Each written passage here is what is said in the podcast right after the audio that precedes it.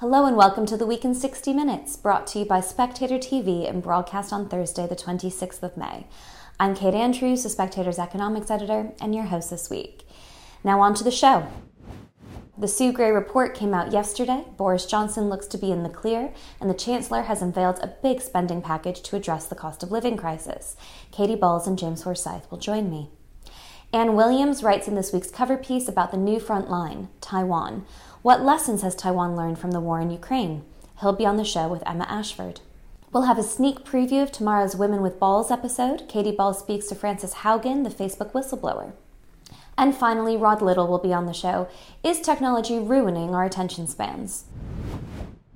But before we get going, a very special thank you to Canaccord Genuity Wealth Management, who are sponsoring the week in 60 Minutes. Canaccord are experienced wealth planners and investment managers who go above and beyond to offer you support and guidance. Just visit candowealth.com to find out more. Now, first up, Sue Gray has finally published her report into Number 10's lockdown parties. How damning were her findings? And what's Boris Johnson's plan to move the story on? I'm joined now by James Forsyth, our political editor, and Katie Balls, our deputy political editor. James and Katie, thanks so much for joining me. So it's been a big week in Westminster. First, of course, Sue Gray finally dropped her report into the lockdown parties happening in Downing Street. James, can you tell us a bit what's in the 37 pages uh, that we've had to read and what they mean for the Prime Minister? It's a fairly grim compendium of the events that took place in Downing Street and the Cabinet Office that shouldn't have taken place uh, during the various COVID lockdowns. There are messages from Martin Reynolds, Boris's principal private secretary at the time, talking about, you know, I think we got away with it, about a, a, a gathering in the garden.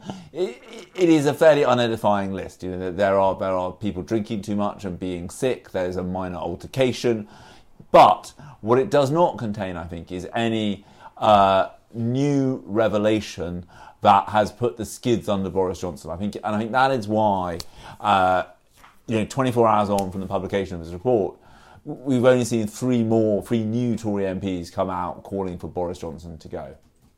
Yes, Katie, it feels like while some of the report is utterly damning into the behaviour happening inside Downing Street during lockdown, uh, the Prime Minister seems to have yet again gotten away with it. Well, I think it's partly because this report has been a long time in the making. So, what does the report tell us that people hadn't already heard some semblance of? And therefore, there are embarrassing details. James just outlined some. I think the one passage that's particularly particularly worrying Tory MPs is this idea that cleaning staff um, were treated badly by number 10 um, political officials um, in that sense. And then also just details such as a number 10 staff are leaving past 4 a.m., not because they were working late, um, but because they were drinking and partying.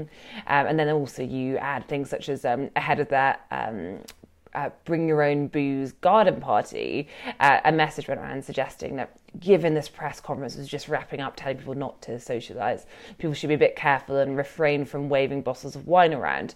So all these things bring more colour to it. But I think generally speaking, there's not really, you know, in a sense of a, a new event, a new thing which um, changes it. There's some questions of whether there's a bit of a cover up going on in the sense that the alleged Downing Street flat party which has uh, said, you know, aides that they heard um, ABBA music playing the night that Dominic Cummings left um, from the Downing Street flat. That actually wasn't really investigated in any great detail, uh, and I think there are some questions about that. But so I think a few of the a few things which have made people feel um, you know very uncomfortable, and of course a trickle of people calling for Boris Johnson to go that that could become something. You know, you don't know when you could hit that. Um, 54 letters by which you get a confidence vote. But I think, in a way, had this report come out in January or February, perhaps it would have been the final nail in the coffin for Boris Johnson. But because it has been pushed and pushed, I think the Prime Minister has used that time fairly effectively in terms of shoring up his position with Tory MPs, and that he was in a, a, a more uh, secure position when it when it came out. Um, I don't think it's out of the woods yet, but it definitely feels right now as though uh, this is not uh, something which is going to lead to the end of his premiership at this stage. Now, James, the Chancellor uh, in the Commons today has announced a huge new support package to help people with the cost of living crisis £15 billion uh, of new spending in total. Uh, we know he's been planning on announcing something for some time, so it's not to say that this is linked to the UK report. One might note the timing is slightly interesting, however. Um, can you talk us through a bit about what the Chancellor has announced? Yeah, so there is £400 for every household. And then there is uh, enhanced support of £650 for the 8 million most vulnerable households. And what that essentially means is that for those households, the government is, is when you add all the various packages together, picking up for them the, the vast majority of the increase in energy costs. Uh, and it is more generous than simply uprating benefits would have been. Uh, how are they paying for this? Well, the whole the, the, package isn't fully funded, but the, the biggest funding mechanism involved is uh, what they are calling an excess profits levy, uh, in other words known as a windfall tax. Uh, and that raises over five billion pounds on, on, oil and gas companies, uh, and that raises over five billion pounds. That means it's raising more than twice what uh, Labour's windfall tax is aiming to raise. Now, this is obviously going to be the most controversial element of the package in Tory circles. There will be uh, you know, uh, intellectual economists who, who, who don't like it. I, I, think the, I think what the justification for it is is is twofold really. One is that uh, these profits are not coming from something the, the companies have done. They've not they've not in, in created a more innovative way of, of extracting oil and gas. It, it, these profits are a result of Vladimir Putin's invasion of Ukraine and what that has done to European regional energy prices. And I think then I think the second argument is this: is that this sector is not a sector that is a stranger to government intervention.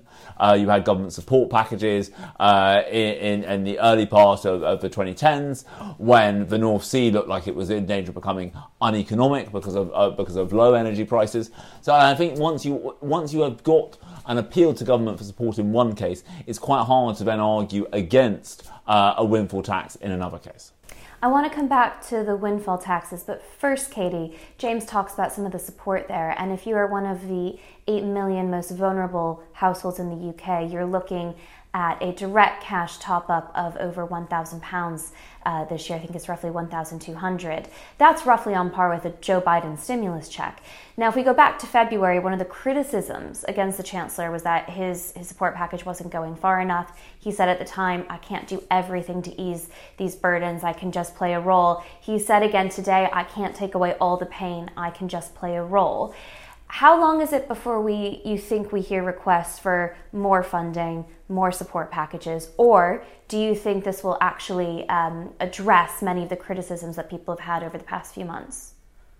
Look, I'm sure there'll be calls today when it comes to requests for more help because, as you say, um, this is not going to completely take away the pain. There are lots of people who are still going to be struggling.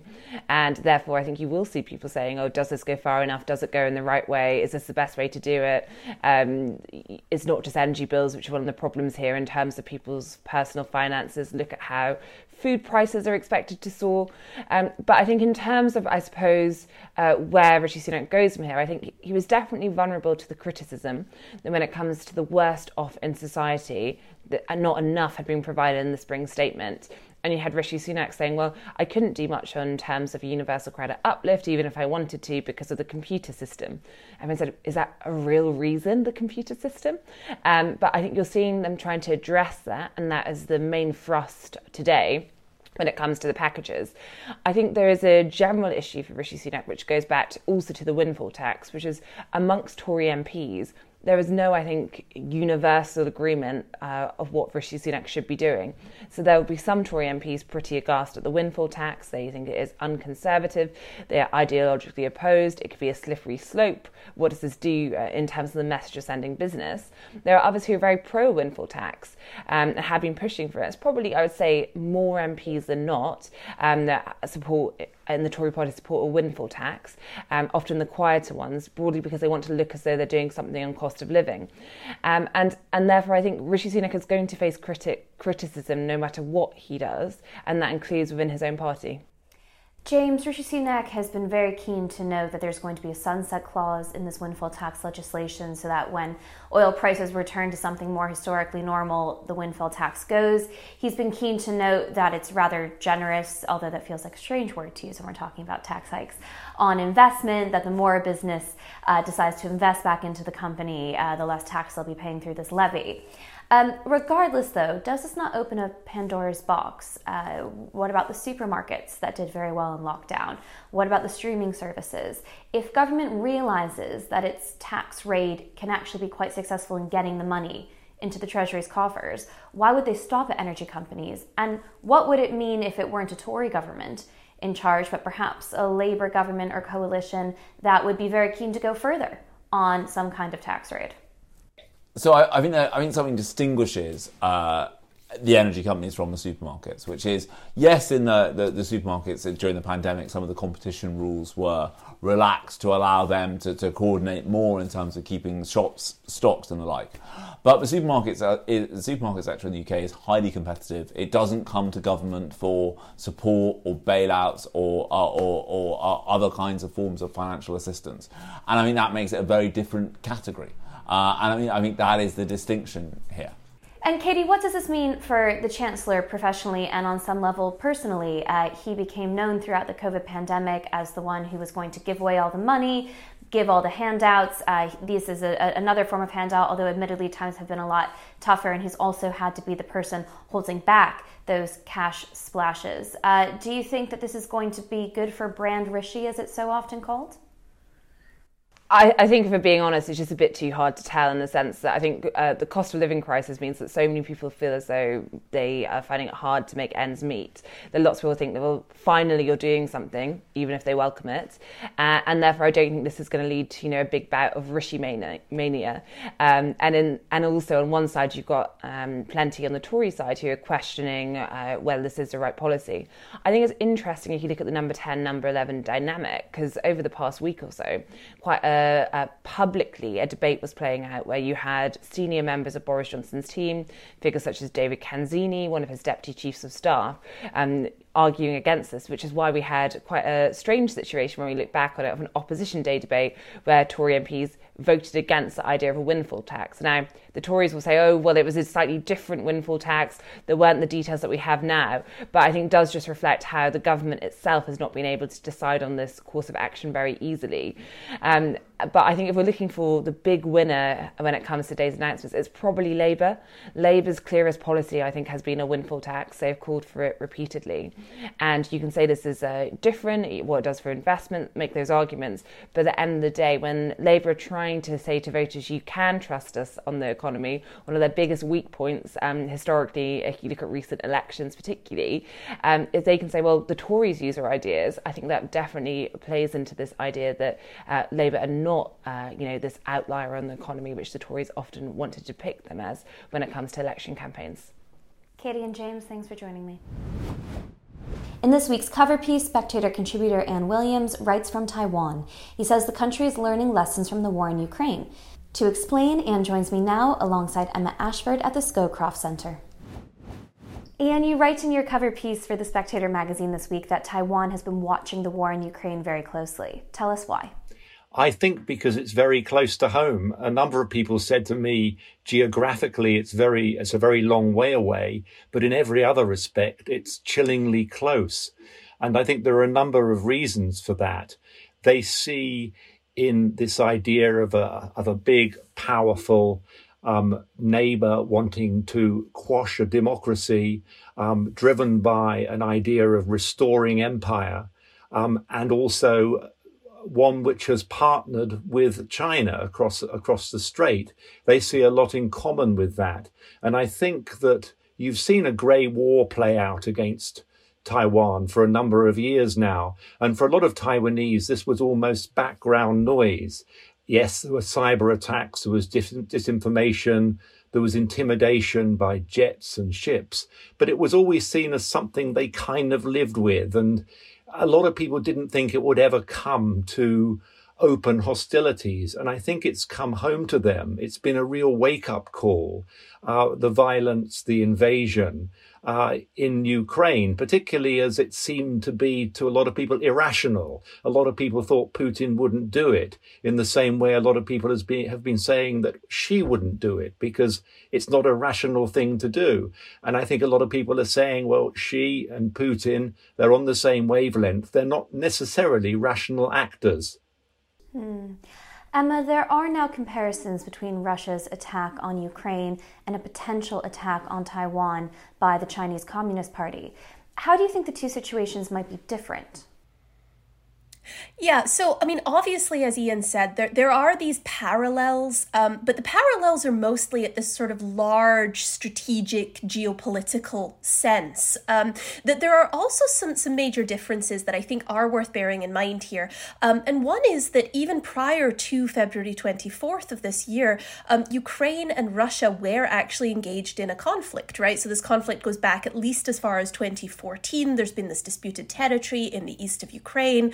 Um, in contrast, the Chinese Communist Party's approach to Taiwan in recent decades, um, while they are clearly still trying to exert influence and pull Taiwan further into their sort of sphere of influence, it has been primarily economic. Um, and so, you know, it would be a, a, shift, I think, if China were to start pursuing military options towards Taiwan. Um, and that's not how Russia has been approaching this problem. So, so there are these differences, and I think we should be cautious. We can certainly draw lessons from the Ukraine case, but we should be cautious about assuming they are exactly the same. And what do you make of Emma's points? And I'm also wondering if you could tell us a bit about the importance of Taiwan to Xi. I think that the recovery, as he would put it, of Taiwan is very much central to his rejuvenation of the Chinese nation, his his broader ide- ideology, his broader sense of the Chinese dream. And, and here there are parallels with with Putin's Ruski Mir, with his idea of the Russian world. These are both imperial visions of the restoration of empire. Um, an important difference, of, of course, is that Taiwan is an island, which makes any sort of invasion, any military operation, far more challenging than it does across a land border.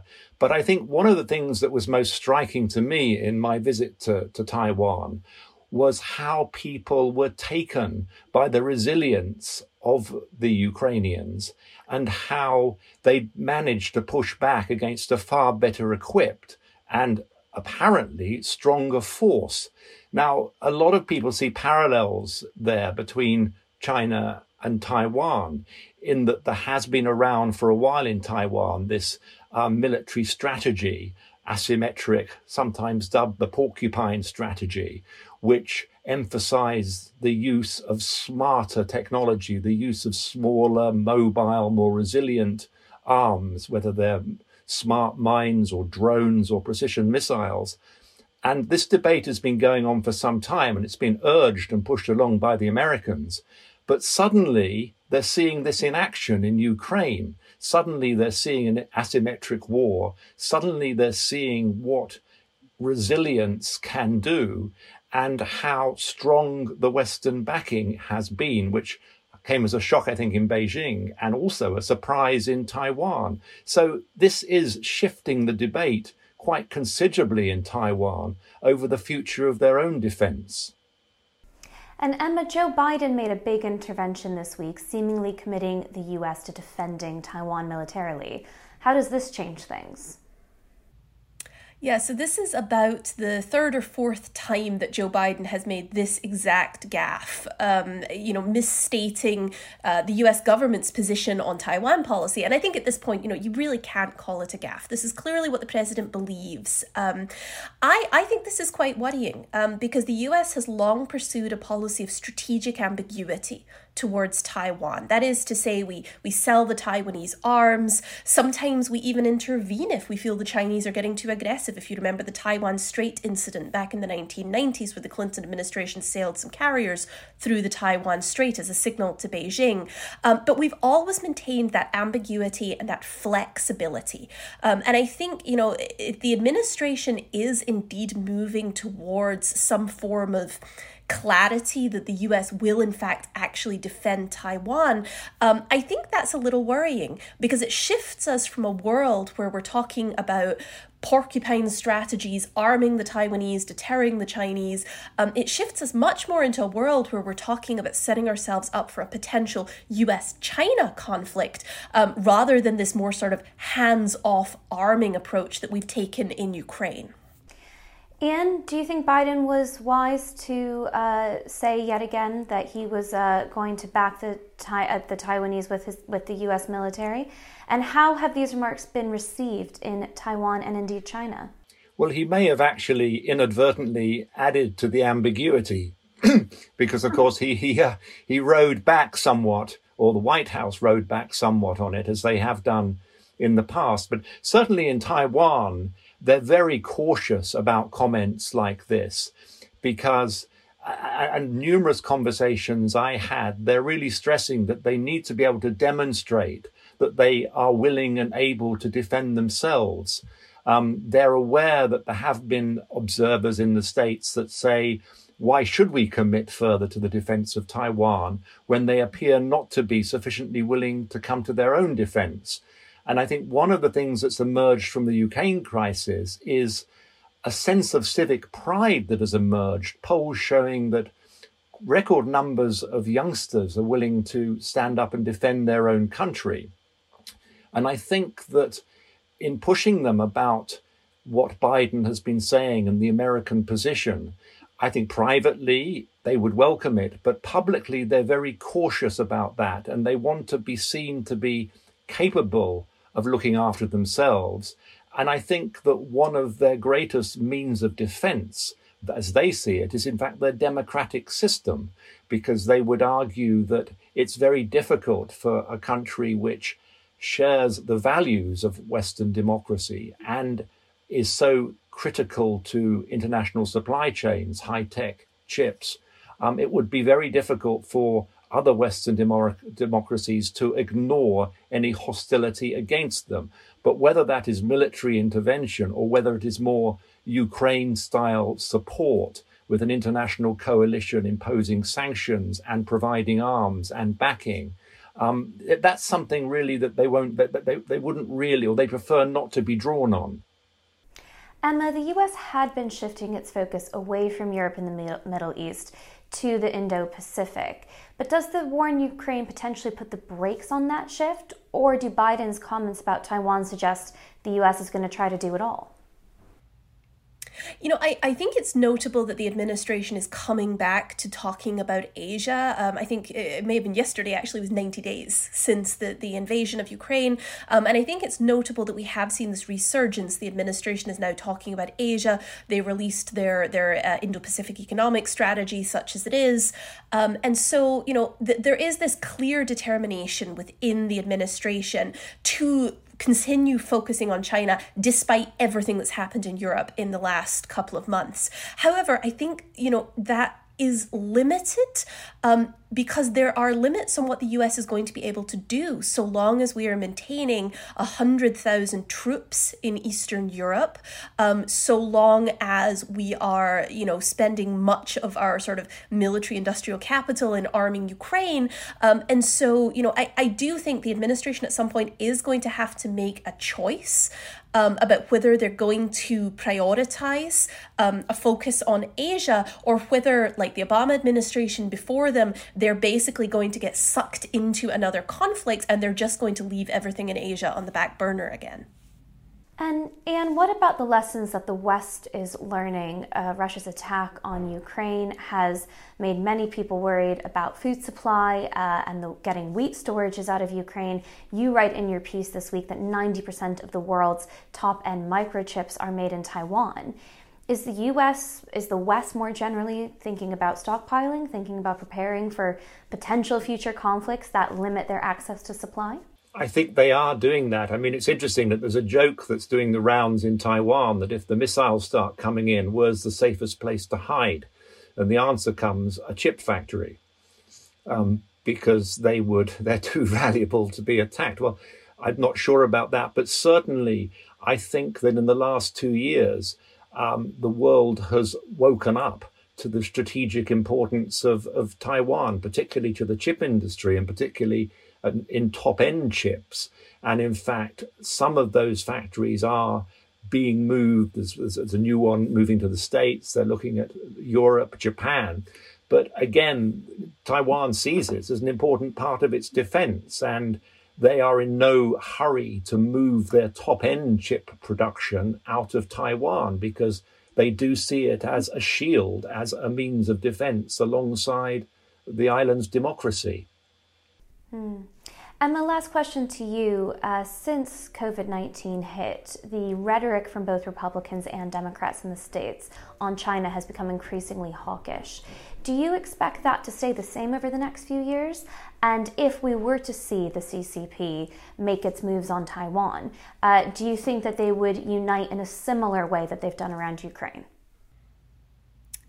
I do think that we're going to see a continuation of the more hawkish rhetoric in the states. Um, you know, the the Secretary of State is going to make a speech um, over the next few days in which he's going to outline a strategy for the administration on China um, that the administration itself has characterized as a continuation of Trump's policies towards China. Um, there is very little daylight between Republicans and Democrats on this question. Um, it's mostly um, a question of degree right? To what extent are they going to engage in trade wars versus trying to open up trade in the region? To what extent are they going to engage in direct military alliances versus something like the Quad that's more hands off? So, this is all a question of degree. And I, I do think that that is going to continue um, for the foreseeable future. Um, where we are more likely to see movement um, between the parties is, in fact, on the questions of European security. You know, we've seen a large bloc in the Republican uh, side of the aisle in Congress talking about, you know, dialing down support for Ukraine, focusing on Asia. Um, and so I think actually it's going to be in non Asian theaters that we're going to see the change in US foreign policy over the next few years. Emma and Ian, thanks for joining me. In the upcoming Women with Balls episode, Katie Balls speaks to Frances Haugen, the Facebook whistleblower. Haugen quit the company last year and took with her thousands of internal documents. The files, she alleges, show Facebook knew its products were damaging to teenagers' mental health and were fomenting ethnic violence in countries like Ethiopia. Here's a preview of their discussion. Now, uh, as I mentioned in the introduction, you are a whistleblower. So, at what point then? Um, you're obviously becoming very uncomfortable with the things you're seeing. Mm-hmm. You've been moved off of this, um, and I've, I would presume from what you're saying that when you were moved off, were you frustrated to be moved off? Well, I, I that, that that wasn't why I came forward. I, my, yeah. my decision to come forward happened a full year later. So, and in, in some ways, we got escalated onto you know, in some ways, a just as scary a thing, right? Like when misinformation is targeted at people like police, like we don't want the people carrying guns, or in the United States, the police carry guns. You don't want the people carrying guns living with a different reality than what is our, our shared reality. Um, uh, so I, I, didn't feel bad that when we got moved onto it. It just it was an example of how dynamic things are at Facebook. Um, the moment that I realized Facebook needed help right? That it wasn't going to be able to solve these problems alone. Like it needed help to solve these problems together. Was um, about a month, a little less than a month after the US 2020 election. Uh, Facebook announced we're dissolving our civic integrity team. So, this is the parent team that I was part of. So, I worked on civic misinformation under civic integrity. And a little less than a month afterwards, uh, they came out and said, you know, your work is so important that we're going to integrate you into all these other places in the company. And at Facebook, that's not how reorgs work, right? Like your team either eats other teams or your team is eaten by other teams. Um, and I don't think I was the only one that felt that way because the team that I got moved on to, every single product manager on the team quit in the same six week span, about six weeks later. Not six weeks, six months later. Um, so I, I wasn't the only one that left about the same time. Um, but the the reason why I was like, oh my goodness, like this is a problem, was Facebook's bar for success was that there wasn't riots for twenty for the U.S. 2020 election. Right, we still were facing genocide problems. We still were facing the algorithms giving the most reach, the most extreme ideas. But Facebook was like, oh, like we we passed this crisis point. We don't we don't need these folks anymore. And because they dissolved civic integrity, there was no one around to form the war room to turn the safety systems back on before January 6th. And at 5 p.m. on Eastern Time on January 6th, the whole list of safety features. So this is not this is not censorship. This is things like how much should you amplify live video, right? Like Facebook um, regularly has a problem with people committing suicide on live video or killing other people on live video. Like Christchurch in New Zealand was filmed on live video, broadcast on live video. Um, you know, the kinds of safety things that were off at 5 p.m. on January 6th were, were things like should you amplify video live video 850 times like more than it would have earned otherwise probably not if you can't control it but because they got rid of civic integrity no one was there to actually you know pull you know ra- raise the red flag and say we need to act So when did you, is that when you? that was an insight yeah and um I, it took me a while to think through like how to do it um, because I, you know, um, you know, I was working on counter espionage by that point. Like I said, you get thrown around in different spots. Um, the last eight months I was at at at, um, at Facebook, I worked within the threat intelligence work, and um, so I'm working on counter espionage. So I was thinking very carefully as a data scientist, like how would I look for myself if I were like trying to find someone who was doing this? And so it took me a long time to figure out a plan that I felt confident in. And were you able to seek advice from anyone, or not? Because what you're working on is so confidential. You're quite. It's had to be quite like almost a solo decision. Um, I had had I had had a bunch of time during 2020 to talk to my parents because I lived with my parents during COVID about um, I, the things that I was seeing at work and to talk through like what might I do. And so by the time I decided to act, I had had lots of time to become okay with the idea of acting. So the only people I, I talked to about it in great depth were my parents. Um, I, I tried to reach out to, um, uh, I'm trying to decide whether or not to name and shame them.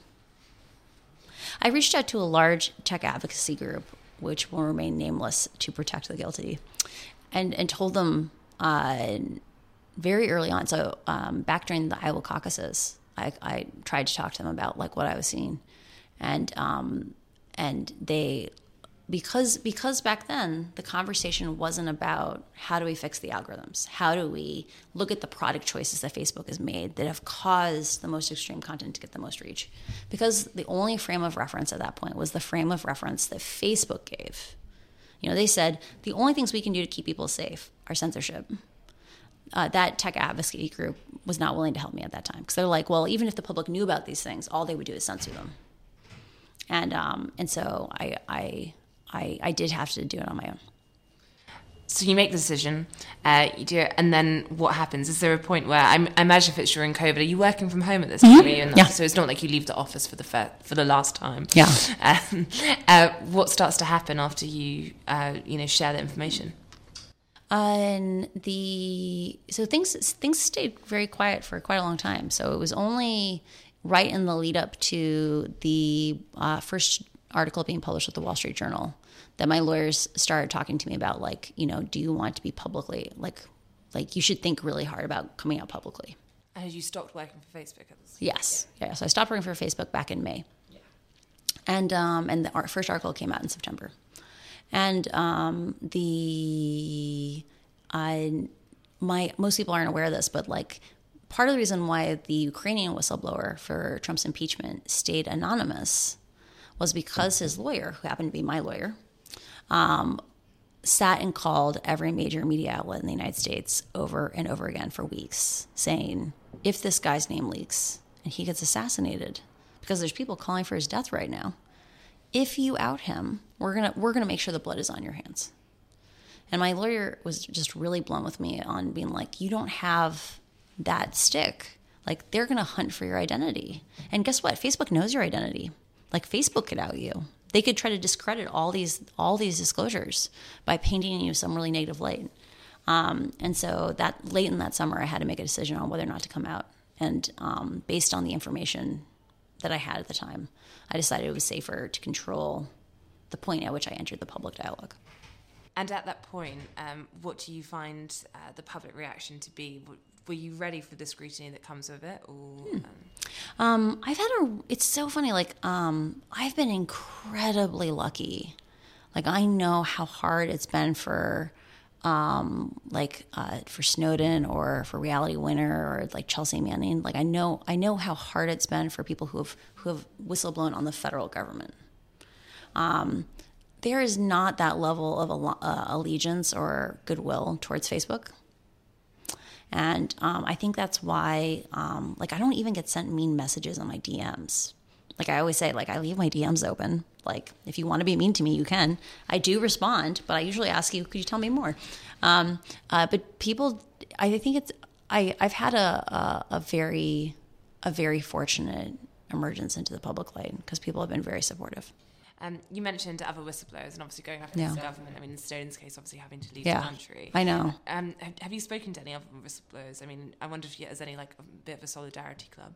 Uh, when I when I came out, a whole bunch of um, other tech whistleblowers all like reached out to me on Twitter, and so that was that was cute, and um, and I, I, I feel like I've had a chance to um, pay some of that support forward because. Uh, the reality is like not all whistleblowers accept um, like assistance. So like I've been very lucky that um, you know the, the, the legal aid group I work with, um, you know they were amazing guides in terms of supporting me in being a whistleblower.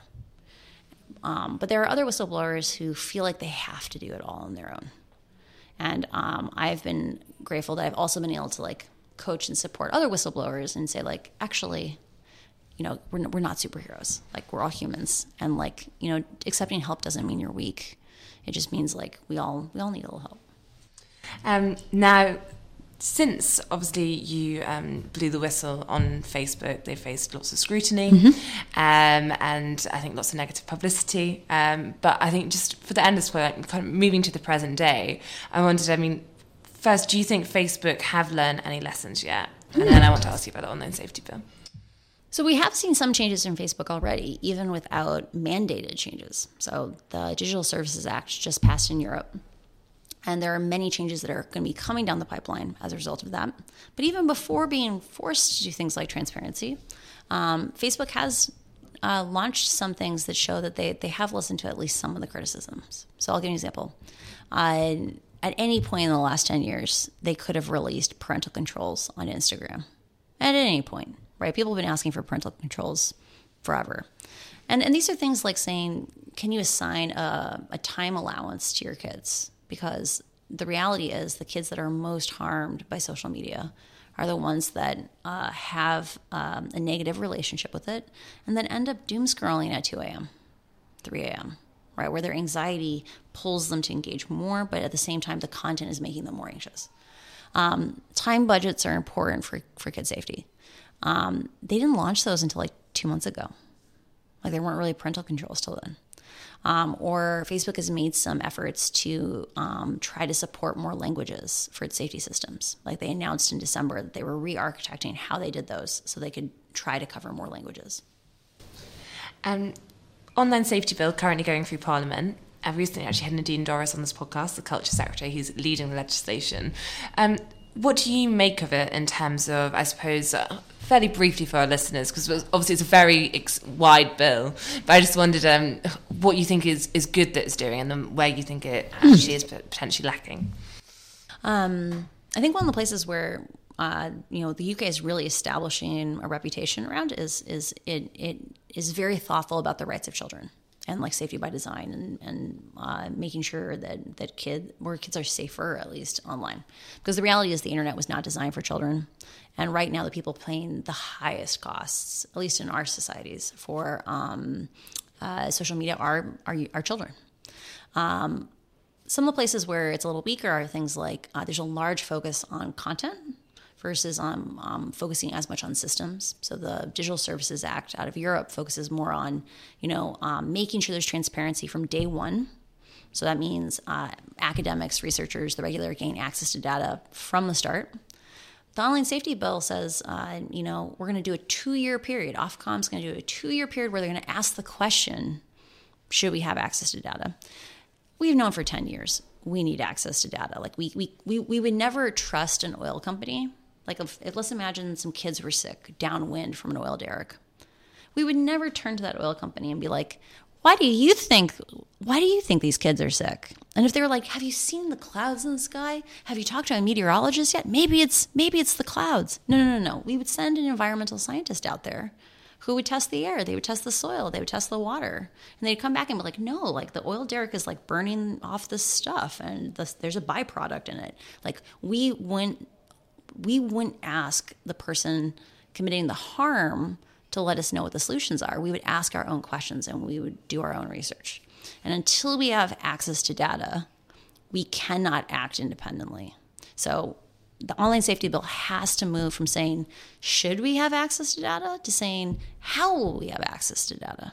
And instead of it taking two years to, to start giving access, it should take three months. Because the online, the D- Digital Service Act is going to have data on day one, starting in January is the data uh, almost uh, looking at um, how things are targeted and in that sense I that would be yeah. one thing yeah. right so it's, it's a huge so it's a it's it's, promoted it's, it's, it's things like what content gets the most promotion right? Uh, where are the biases? Where are the biases in the censorship systems?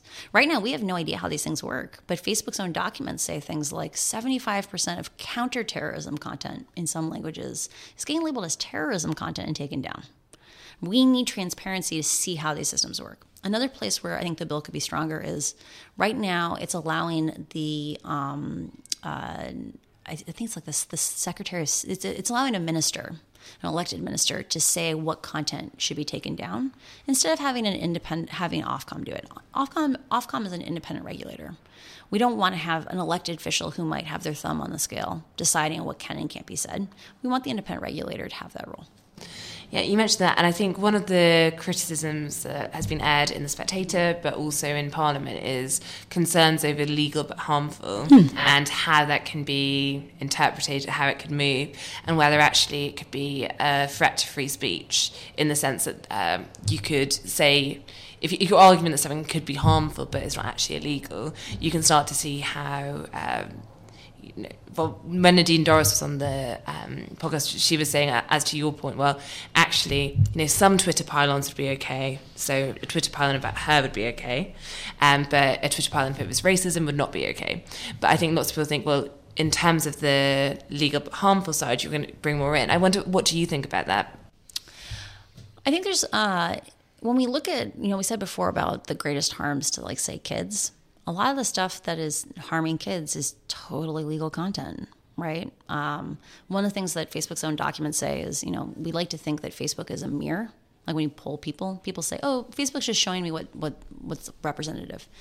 Um, in reality facebook is an amplifier right? You can take a brand new instagram account with no friends no interests and search for something like healthy eating and just click on the content they give you. You know, follow the hashtag suggested and get taken to anorexia, pro anorexia content within two weeks. That kind of thing, an algorithm that pushes kids actively from just an innocuous thing like healthy recipes to pro anorexia and self harm content, because both those things are what Facebook found. We need to make sure there's some space in there where we can still make sure that those things get captured. And so I think transparency is a good complement, where it's one of these things where Right now, we don't know what content they take down or leave up. We should have an ability to see what's going on, and then we can put pressure and democratic accountability on the system. And finally, Rod Liddle writes in this magazine about his attention span. Games like Bubble Shooter are ruining his ability to focus, he says. Should we be more concerned about how much time we spend on our phones? Rod joins me now. Rod, thanks for joining me on Spectator TV. In the magazine, Pleasure. in the magazine this week, you write about your attention deficit. Talk us through your problem. It's, it's, it's so good to unburden myself to you. Uh, I, have just noticed that, that I've become uh, a lot lazier in the last 10, 15 years. Um, I don't think it's laziness in my part. I think it's uh, uh, just the way I am and, and, the pragmatic way of getting along. But I've noticed that uh, I take far too long, spend far too much time online doing fatuous, inane things, talking to idiots, uh, delivering platitudes via WhatsApp or or, or the Boomers uh, forum, Facebook, uh, instead of doing stuff which is intellectually taxing and in the end more rewarding. And um, I, I, this this came to this came to my attention some time ago, but then I read a very good book about it by uh, uh, Johann Hari, uh, the journalist. Uh, I'll show it to you. It's here. Uh, I've got it. There you are. You see. He'll, he'll appreciate that plug. Yeah, you appreciate. He'll appreciate that plug for his book. You will appreciate that plug. Uh, plugging a lefty. Um, uh, it's called Stolen Focus. Uh, and why you can't pay attention anymore. And um, it seems to me that he's got it right. I mean, I'm not sure that Johann has got the answer to it uh, in that yeah it is on the on the far left and believes that the best way to deal with this is to abolish capitalism uh, and various other things which and you know stop global warming uh, stop airborne pollution and all this kind of stuff but where he is brilliant is on the analysis of where we are now with our attention deficit disorders, uh, uh, which which seems to be a kind of universal thing. And what what he, the, the point that he makes is that it's not simply about self discipline. Now, I think he underplays uh, the, the role of self discipline a little, but he's very compelling on the degree to which the, t- the tech firms uh, compel us to be on their sites. You know, and also, of course, when I look at my daughter, uh, when we say to her, "Why are you on your phone all the time?" Well, all her work is now on her phone right. at school. So, so she is tied to that phone, uh, and uh, it's, it's. I think it's a real problem. Are they compelling us to be on their websites, or do we just enjoy it a bit too much? I mean, I find that if I move the apps on my phone around and sort of hide them from myself, I can be off them for quite some time. Um, you know, it's, it's not that I need to be on them, but I, I like being on them, so I have to make a conscious effort not to be. Yeah, you might be kidding yourself though, much as I was. you know, uh, so, so for example, you know, uh, when I when I get up in the morning, I do a couple of crosswords, two or three crosswords, uh, the cryptic kind, uh, and I tell myself that I'm doing this because it it it. Uh, it enlivens my brain, gets my brain working properly. Uh, halfway through a piece, I'll stop and play some fatuous games such as Bubble Shooter or Luxor. Um, and, and I tell myself that I need to do this because I need to bit of breathing space to clear my mind so that it's ready for the next part. It's all bollocks. You know, it's it's, and then there's Facebook. You see, you see an awful lot of the stuff, an awful lot of the reason we return to these things is because it, it because it gives us uh, um, a, a chemical satisfaction. So almost everything I do online, when I do it, is I am rewarded um, uh, uh, by people telling me how brilliant or adorable I am. Now, I know obviously that I am brilliant and adorable, but it is very nice to be told it uh, repeatedly. And you get told that by hearts or upticks on Facebook. And then when I do a Wordle in, in, in when, when I do Wordle in three goes, and it tells me how impressive I am. Uh, when I complete uh, Bubble Shooter in uh, 1.6 million, it tells me, wow, Rod, you, you've totally rock. And my serotonin levels increase. I feel a sense of well being uh, and a kind of messianic fervour for myself. Uh, and that's, what, that's one of the ways in which the internet companies get you. Uh, get you hooked. It, it, it is a chemical addiction.